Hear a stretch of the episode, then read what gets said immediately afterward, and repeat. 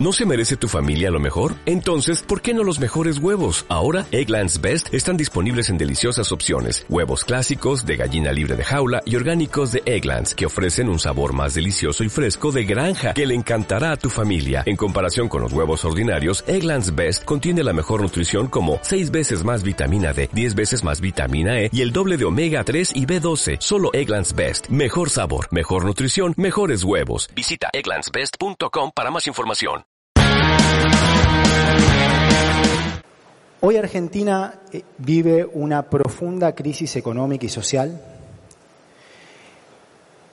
El país padece una carga de deuda insostenible que de no resolverse profundizaría el descalabro macroeconómico y del desarrollo que el país ha venido experimentando. En los últimos dos años, 465.000 argentinos o argentinas han entrado en situación de indigencia. La pobreza ha aumentado desde el 2017 al 2019 del 28,6% al 35,4%, el último dato medido, y sigue escalando. Más de dos millones de personas en la Argentina han caído bajo la línea de pobreza en los últimos dos años. El producto cayó en tres de los últimos cuatro años. La caída acumulada es superior al 4,5% en los últimos dos años. El producto industrial se viene desplomando.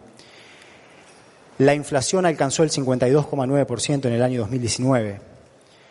Se dio un brutal crecimiento de la deuda pública sin que haya un crecimiento concomitante de la capacidad productiva del país. Y hoy el país enfrenta una carga de deuda que lo está pisando, que le impide salir de esta espiral recesiva, de esta caída libre que el país venía experimentando. Los países que sufren estas crisis no salen hasta tanto la deuda pasa, deja de ser una carga que pisa la posibilidad de crecer. Los mecanismos son claros. ¿Por qué la deuda importa? Lo primero que ocurre en una situación en la cual la carga de intereses y la carga de deuda en general se vuelve tan grande es que se fuerza al Estado a contraerse y eso implica que al haber menos capacidad del Estado para impulsar la demanda, se produce menos en la economía en su conjunto. Además, en estas situaciones lo que hay es una alta incertidumbre siempre en una situación de deuda insostenible hay alta incertidumbre. Cuando hay alta incertidumbre, el sector privado también se empieza a contraer. El, gasto del sector privado se contrae. Si a eso le sumamos al sector público también contrayéndose, se experimenta lo que venimos viendo. Era fundamental romper con esto. El primer, el primer paso para resolver un problema de crisis de deuda insostenible es cambiar un modelo que no funcionó e implementar un modelo diferente, que ponga lo productivo en el centro, que sí sea capaz de generar capacidad productiva que eventualmente le permita al país cumplir con los compromisos que tome, pero sobre todo que le permita cumplir con el compromiso más importante, que es el compromiso con nuestra sociedad. Para que el crecimiento se pueda sostener en el tiempo, hay una condición que necesariamente se tiene que cumplir. La cantidad de lo que el país produce que le puede vender, al mundo tiene que crecer. Tiene que acompañar el crecimiento de la demanda interna. Porque cuando una economía crece, crece la demanda interna, pero también crece la demanda por bienes importados. Y si no crece lo que el país le puede vender al resto del mundo, empieza a haber tensiones sobre el tipo sobre las reservas y eventualmente sobre el tipo de cambio. Y en Argentina ya sabemos lo que pasa eventualmente. Termina habiendo devaluaciones que generan más inflación, contracción de la capacidad de compra y eso se transforma en recesiones. Necesitamos tener una moneda propia que sea confiable. El peso está claro, no tenemos ni que discutirlo no es una moneda confiable, es una moneda excesivamente volátil, extremadamente volátil, de las más volátiles del mundo. Necesitamos recuperar la capacidad de invertir, pero para eso es necesario también recuperar la capacidad de ahorro en la moneda propia. Y para eso también tiene que haber condiciones diferentes en cuanto al desarrollo del mercado de capitales domésticos. Es una ley, porque la austeridad fiscal en las recesiones nunca funciona, nunca. La evidencia es abrumadora. Y de vuelta, la teoría es muy clara. Dice eso no funciona y cuando vamos a, los datos vemos que no funciona. Hay un sector del kirchnerismo que presiona para que el gobierno haga algo con lo que ellos denominan presos políticos. Realmente uno se siente más que un preso, un pelotudo.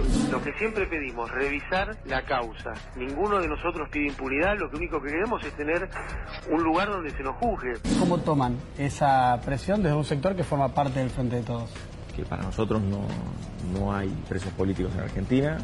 Lo que sí hay son detenciones, detenciones arbitrarias. Un preso político es en todo el mundo un preso sin proceso. En la Argentina lo que hay son detenidos arbitrarios.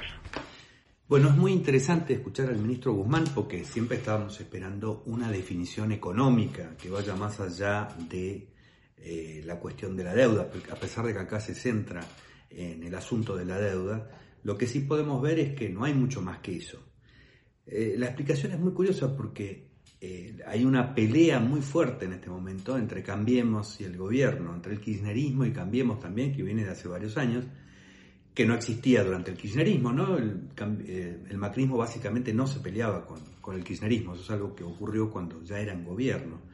Ahora, si uno va al plan, a la idea general que tiene Guzmán, que acá la expresa en estos pocos párrafos, me parece de manera muy clara, para él el problema es dejar de pagar la deuda y que el país empiece a crecer, porque el dinero que el Estado tendría que aplicar a la deuda, ellos lo aplicarían al fomento industrialista o al reparto de riqueza, y así una vez que el país creciera estaría con, en condiciones de eh, pagar lo que, lo que debe. Es bastante parecido a lo que quiso hacer Mauricio Macri, continuar con el sistema kirchnerista, sembrar confianza, porque ellos eran diferentes al kirchnerismo, que hubieran esas inversiones y que el país creciera y que terminara por pagar no la deuda, pero sí la causa de la deuda, que es el déficit fiscal, que es producto del excesivo gasto público.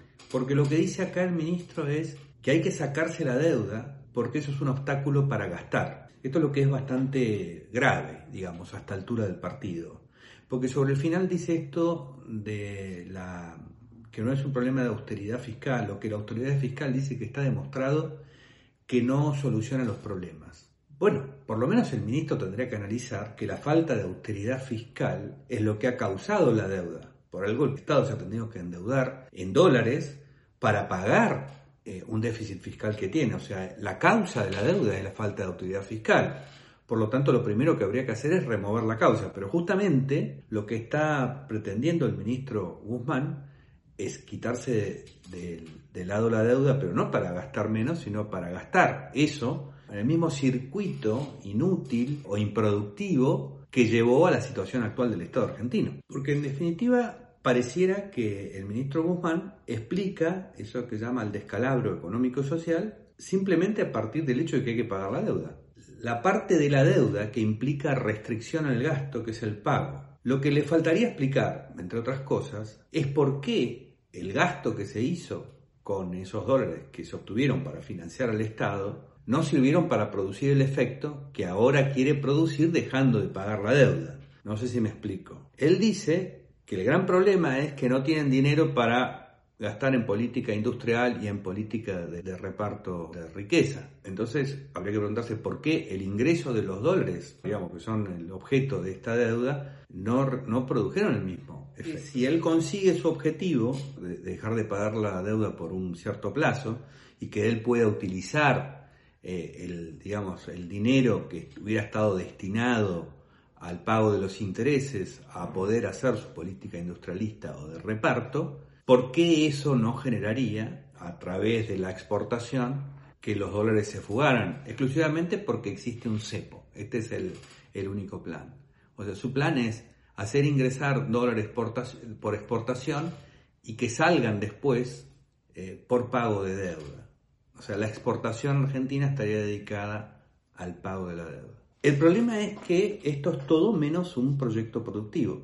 Eh, la Argentina ha tenido esta política industrialista desde la década del 40, no ha desarrollado una industria protegida. En realidad lo, único que ha hecho es generar eh, una casta de, de privilegiados que están protegidos de la competencia con el exterior, que no cumplen con el sueño industrialista de ninguna manera, el plan industrialista no viene funcionando. Y lo curioso es que la misma denuncia que hacen sobre qué es lo que ocurre con los dólares que ingresan por deuda y que terminan escapándose por el circuito financiero del mercado de capitales, le llaman fuga, ¿no? No es una fuga en realidad, están simplemente operando con su patrimonio y tratando de escapar de un negocio que armó el Estado. Porque el negocio de la deuda en pesos, con altísimas tasas de interés, que hay que salir corriendo antes de que el Estado argentino entre en default, es un negocio también organizado por el Estado, producto de su falta de austeridad. Esa, fuga que denuncian de capitales como fuga, no ocurriría si el Estado, además de endeudarse en dólares, no se endeudara en pesos en el corto plazo a altas tasas de interés, porque eso es un esquema Ponzi. Y los esquemas Ponzi funcionan para los primeros que están y los que pagan el tendal son los últimos que se quedan. O sea que si se viera que las finanzas del Estado en un momento están en duda, el dólar treparía a un precio tal que los que habían estado prestándole al Estado en pesos a altas tasas de interés perderían. Ahora, cuando se hacen ingresar dólares por endeudamiento, esto eh, lo que hace es abaratar el dólar, que además se utilizan para intervenir en el mercado de cambios, abarata el dólar para que puedan escaparlo del sistema Ponzi y el Estado quede pagando todo. Pero todo este sistema de financiamiento del Estado no existiría si no fuera por el hecho de que el Estado gasta más de lo que tendría que gastar. Inclusive todo ese dinero en pesos que el gobierno adquiere endeudándose en ese circuito de, corto plazo es, eh, para reprimir inflación. Es la emisión monetaria que el gobierno está tratando de quitar esos pesos del mercado, atrayéndolos con altas tasas de interés, al solo efecto de que no tenga efectos inflacionarios. O sea que tenemos al Estado con este problema del endeudamiento, que dice Martín Guzmán que no puede pagar, que no explica que se escapan después los dólares que ingresan por ese endeudamiento se escapan por el mercado de capitales y lo que no dice es que el, escaparse de ese mercado de capitales tiene que ver con la timba financiera que arma el Estado para financiarse y además ese sistema está hecho para evitar una explosión inflacionaria que el mismo gobierno dice que no tiene causas monetarias. O, sea, no, no cierra la explicación pero no cierra de un modo que es bastante parecido al del gobierno anterior. La gran explicación que falta, me parece a mí, es por qué va a funcionar la economía de Alberto Fernández sin la deuda, si la de Macri no funcionó, no solamente sin el pago de los intereses de la deuda, sino ni siquiera con el ingreso de los dólares de ese endeudamiento. Todo esto nos dice que más que un problema de austeridad fiscal, hay un problema de configuración de un Estado que es incompatible con la supervivencia de la economía argentina. Y no es que ha faltado política industrialista, porque es un mercado protegido, es un mercado cerrado, el consumidor argentino es esclavo de esos industrialistas que están asociados al gobierno anterior, a este y al anterior al anterior, que los protege sino que lo que está ocurriendo es que además de existir todos estos circuitos que indican que el Estado es el problema, la economía no puede pagar el gasto público y las empresas empiezan a fundirse, empiezan a fracasar, las empresas que son productivas.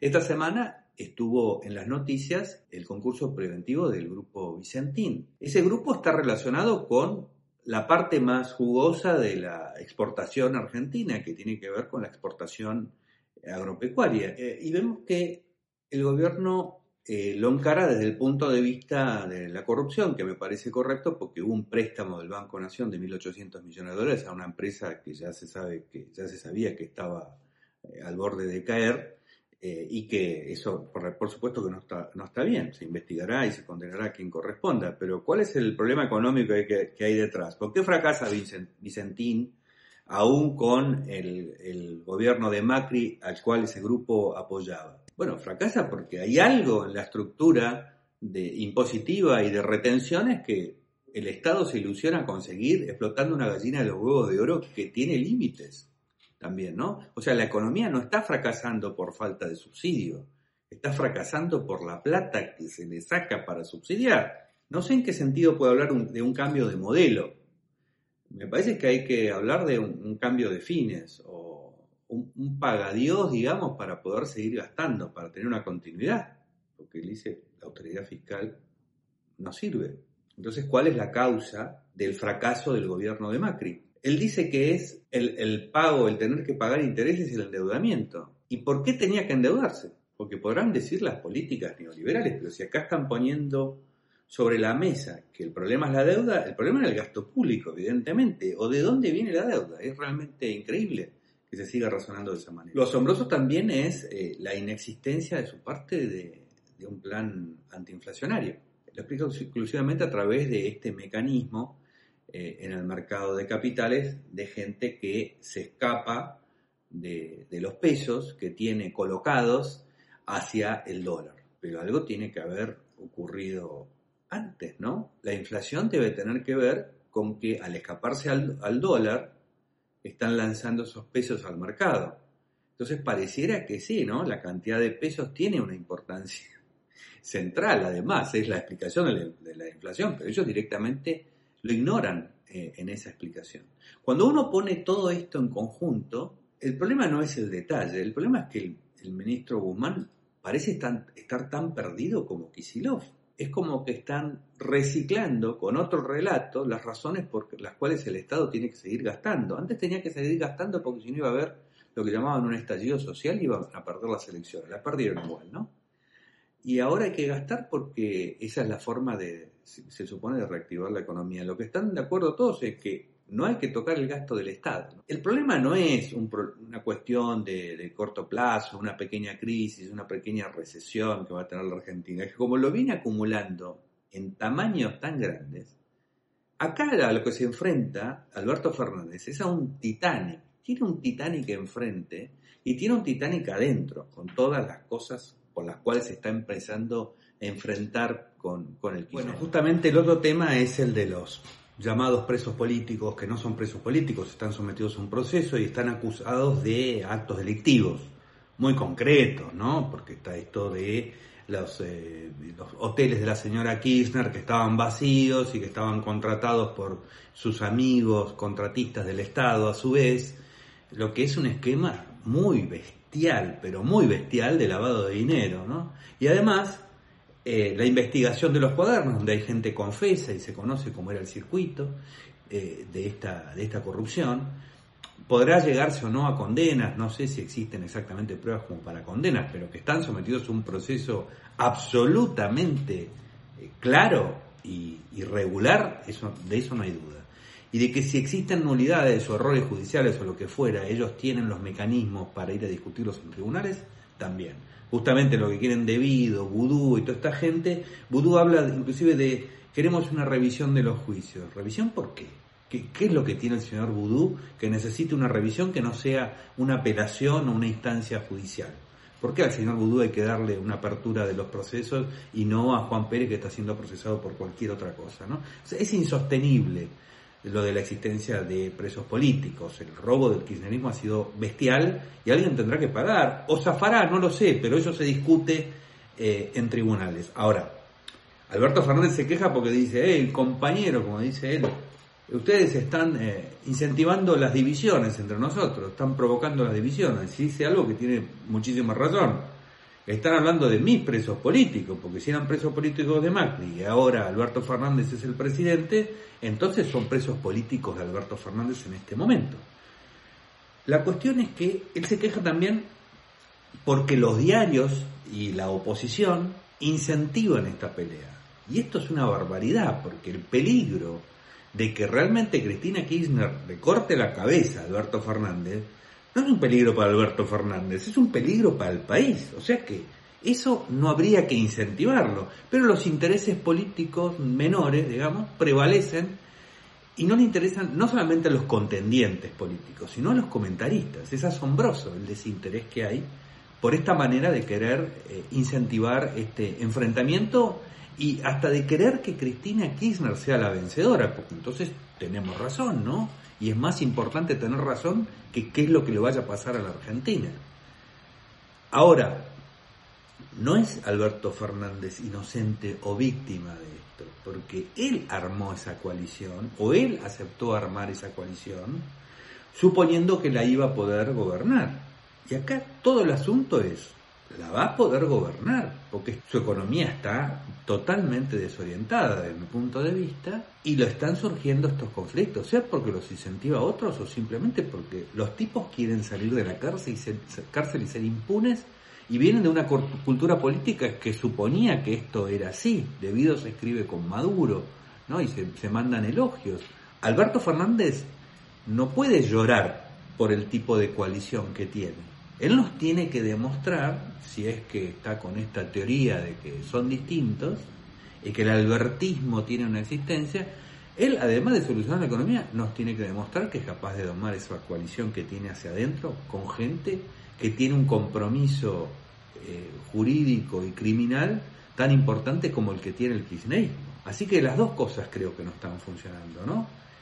Tanto ese impulso que se le da de afuera al conflicto, queriendo que se acelere, casi deseando el triunfo de Cristina Kirchner, porque es, de nuevo, es una contendiente contra la cual el macrismo en su fracaso podría decir que tiene alguna ventaja. Es siempre querer tirar abajo al país para tener una ventaja sobre lo que sobre la oferta electoral que existe. Pero repito, también es una responsabilidad de Alberto Fernández demostrar que tenía algo pensado al respecto, porque sabíamos que esto iba a ocurrir. Todo el mundo sabía que en algún momento el kirchnerismo duro, digamos, el kirchnerismo procesado y el kirchnerismo no procesado, iban a tener este conflicto, porque iban a pedir la directa intervención de la justicia para liberar unos presos o unos indultos que dijo Alberto Fernández en la campaña electoral que no iba a...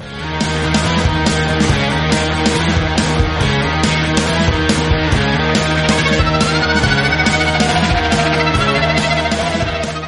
¿Te preocupas por tu familia? Entonces, ¿por qué darles solo huevos ordinarios cuando pueden disfrutar de lo mejor? Eggland's Best, los únicos huevos con ese delicioso sabor fresco de granja, además de la mejor nutrición como 6 veces más vitamina D, 10 veces más vitamina E y 25% menos de grasa saturada que los huevos regulares, además de muchos otros nutrientes importantes. Así que, dales los mejores huevos. Eggland's Best, mejor sabor, mejor nutrición, mejores huevos.